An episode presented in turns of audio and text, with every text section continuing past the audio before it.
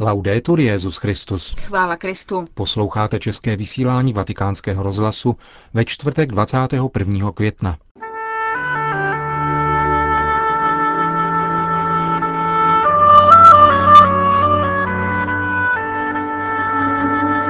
Amánu skončilo další kolo muslimsko-katolického dialogu za účasti Papežské rady pro mezináboženský dialog. Primas katolické církve v Irsku kardinál Brady vyjadřuje hluboké zahanbení nad případy špatného zacházení a zneužívání dětí v katolických ústavech pro nezletilé, které včera zveřejnila zvláštní státní vyšetřovací komise v Irsku. V rozhovoru s otcem Davidem Neuhausem se vrátíme do svaté země, kde je tento německý konvertita ze židovství pověřen pastorací hebrejsky mluvících křesťanů. Dnešním pořadem vás provázejí Markéta Šindelářová a Milan Glázer.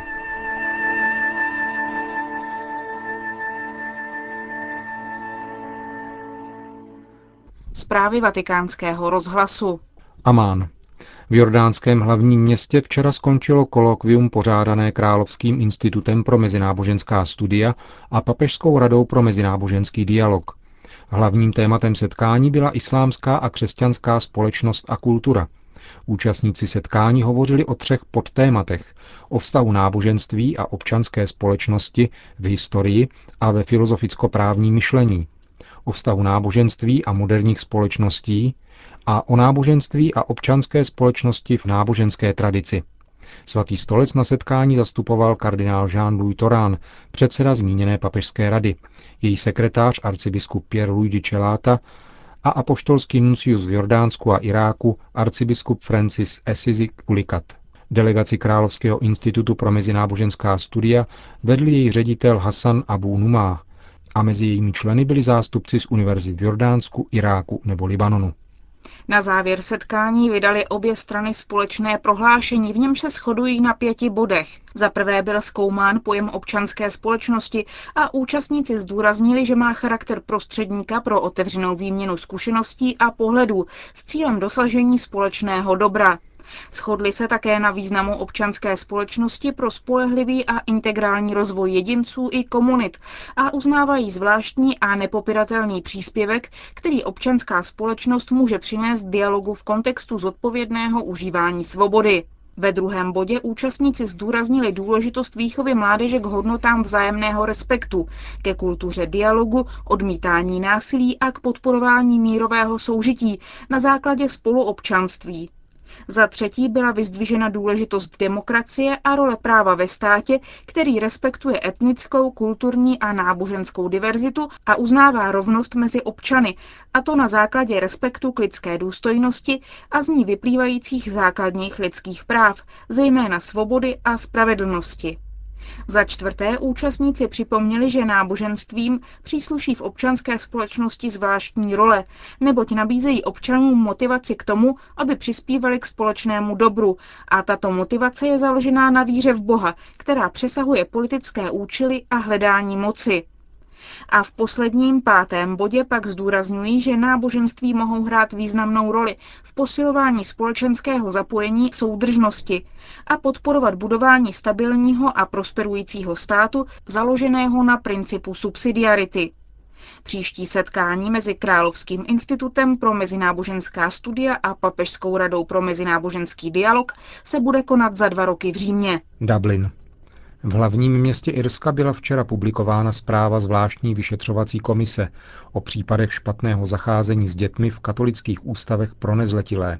Vyšetřovací komisi zřídila irská vláda v roce 1999 a prověřovala činnost asi 250 katolických škol a ústavů určených pro nezletilé, mezi nimiž byly jak osiřelé děti, tak mladiství delikventi. Zmíněné ústavy působily v Irsku v období od 30. do 70. let minulého století. Zpráva zmíněné komise má 3500 stran, obsahuje 2500 svědectví od bývalých chovanců. Pracovalo se na ní 10 let a její vypracování stálo 70 milionů euro. Primas katolické církve arcibiskup Armagu kardinál Sean Brady vydal v souvislosti se zveřejněním zmíněné zprávy prohlášení, ve kterém tuto dlouho očekávanou zprávu a všeobsáhlou analýzu vítá jako důležitý krok, který odhaluje pravdu, spravedlivě vychází vstříc obětem a zajišťuje, aby se takováto zneužívání již nikdy neopakovala. Zpráva dokumentuje ostudný seznam nedbalostí, fyzického, sexuálního a psychického týrání dětí. Jsem hluboce sklíčen, říká kardinál Brady, a zakouším hluboké zahanbení nad skutečností, že děti tak děsivými způsoby trpěly v ústavech, které byly spravovány řeholními řády. Věc je proto o to smutnější, že děti byly takovýmto způsobům jednání vystaveny těmi, kteří jim měli sloužit ve jménu Ježíše Krista.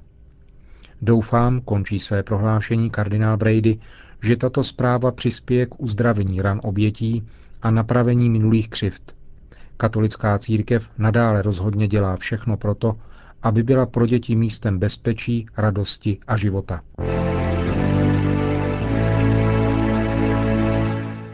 Aachen. V německém Aachenu obdržel cenu Karla Velikého profesor Andrea Riccardi, historik a zakladatel komunity Sant'Egidio. Tato prestižní mezinárodní cena byla udělena, jak praví zdůvodnění, za mimořádné občanské nasazení ve prospěch ličtější a solidárnější Evropy, a to jak uvnitř, tak za jejími hranicemi, za úsilí o porozumění mezi národy, náboženstvími a kulturami a za mírumilovnější a spravedlivější svět – O významu ceny hovoří profesor Riccardi. Mi sono interrogato su questo premio, perché in genere un premio che viene concesso abitualmente ai politici. Kladl jsem si otázku, proč právě já dostávám cenu, kterou většinou dostávají politici. Proč byla učiněna tato výjimka? Před mnoha lety ji ostatně dostal také bratr Roger Schitz. Myslím, že je to apel na křesťany, apel na Evropany, evropské občany, aby Evropu vytvářeli. Myslím, že je velmi zapotřebí Evropy, Máme z Evropy strach a Evropané nehledí příliš dopředu. Myslím si však, že existuje velká poptávka po Evropě, protože Evropa znamená mír, znamená dialog mezi odlišnými, znamená společné soužití. Evropa je civilizace společného soužití. Křesťané by měli být tvůrčí menšinou. My křesťané jsme kreativní a tvořivost souvisí s láskou.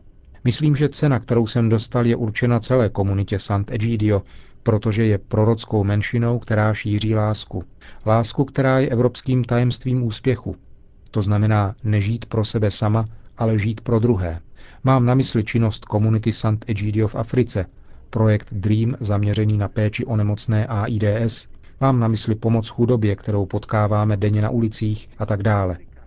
Evropa riskuje, jak řekl Benedikt XVI., že se rozloučí s dějinami, pokud neobjeví starobilé tajemství svého věčného mládí, které spočívá v tom, že nežije pro sebe samo.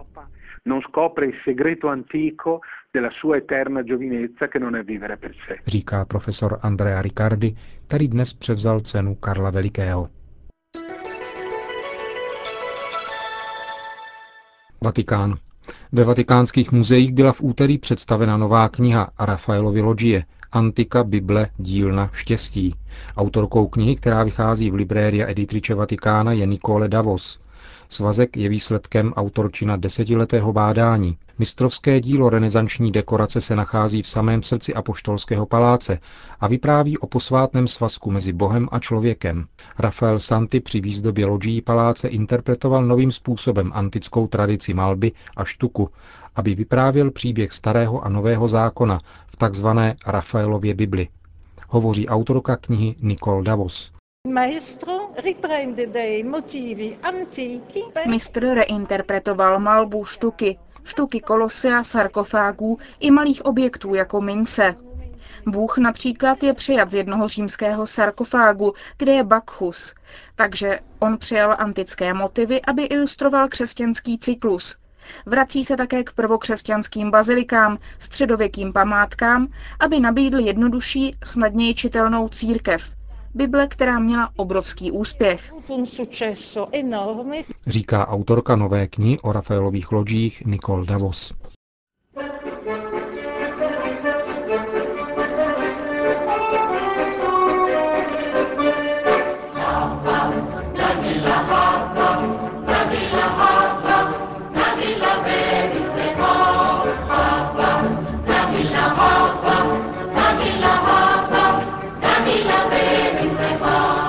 Během pouti do svaté země Benedikt XVI. výslovně pozdravil také křesťany mluvící hebrejsky. V nazarecké bazilice zvěstování papež řekl, že jsou nám připomínkou židovských kořenů naší víry. Místní církev ve svaté zemi je totiž ve své většině arabská a hebrejsky mluvící komunita představuje z početního hlediska sotva pětinu celkového počtu katolíků. Tato komunita má při latinském patriarchátu svého vlastního patriarchálního vikáře. Je jim otec David Neuhaus z Tovarištva Ježíšova, který je německého původu a ke katolickému náboženství konvertoval ze židovství. Během papežovy návštěvy ve svaté zemi otec Neuhaus v rozhovoru pro vatikánský rozhlas popisuje zrod tamnější komunity hebrejsky mluvících katolíků.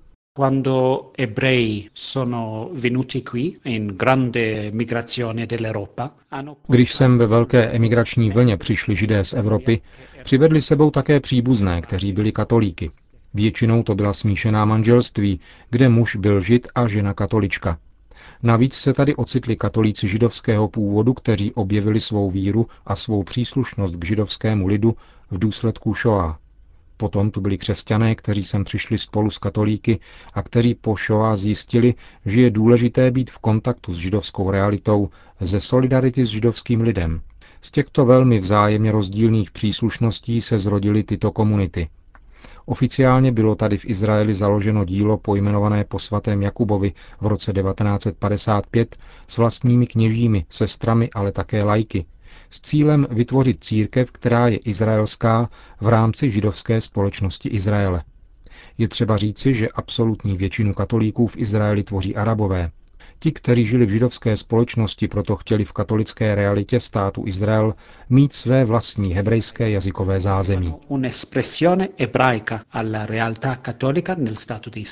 Jaké jsou zvláštnosti těchto komunit? Náš život jako izraelských katolíků je víceméně dán kulturou hebrejské společnosti. Existujeme tedy uprostřed dialogu života. To má velký význam také pro liturgii, která je slavena hebrejsky respektuje také hebrejský kalendář a samozřejmě se to projevuje také v hudbě. E Jaké vztahy panují mezi těmito komunitami a arabskými, ruskými a jinými zahraničními křesťany, kteří přišli do Izraele za prací? I Rusy Rusové, kteří sem přišli, se stali občany Izraele a jsou součástí našeho vikariátu. Ti, kteří jsou katolíky, protože velká většina jich je pravoslavných, jsou součástí našeho vikariátu, protože také oni jsou izraelskými občany, kteří žijí uprostřed izraelské židovské společnosti. Potom existují další dvě velmi významné skupiny. První z nich jsou arabové, kteří tvoří absolutní většinu křesťanů v Izraeli a pojí nás s nimi jedna společná víra a jedna společná církev. Jsme tedy součástí latinského patriarchátu Jeruzaléma. Naším patriarchou byl do loňského června palestinec, ten dnešní je z Jordánska.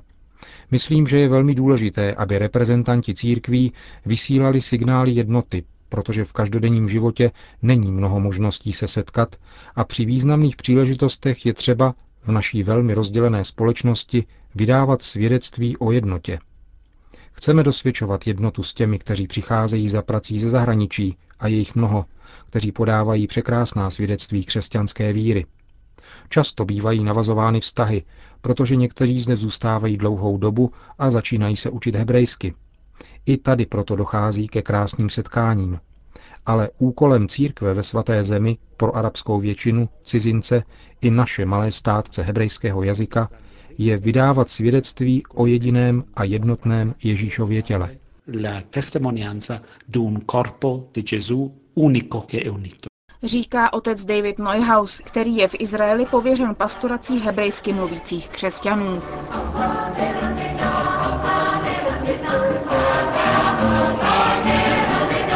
Končíme české vysílání vatikánského rozhlasu.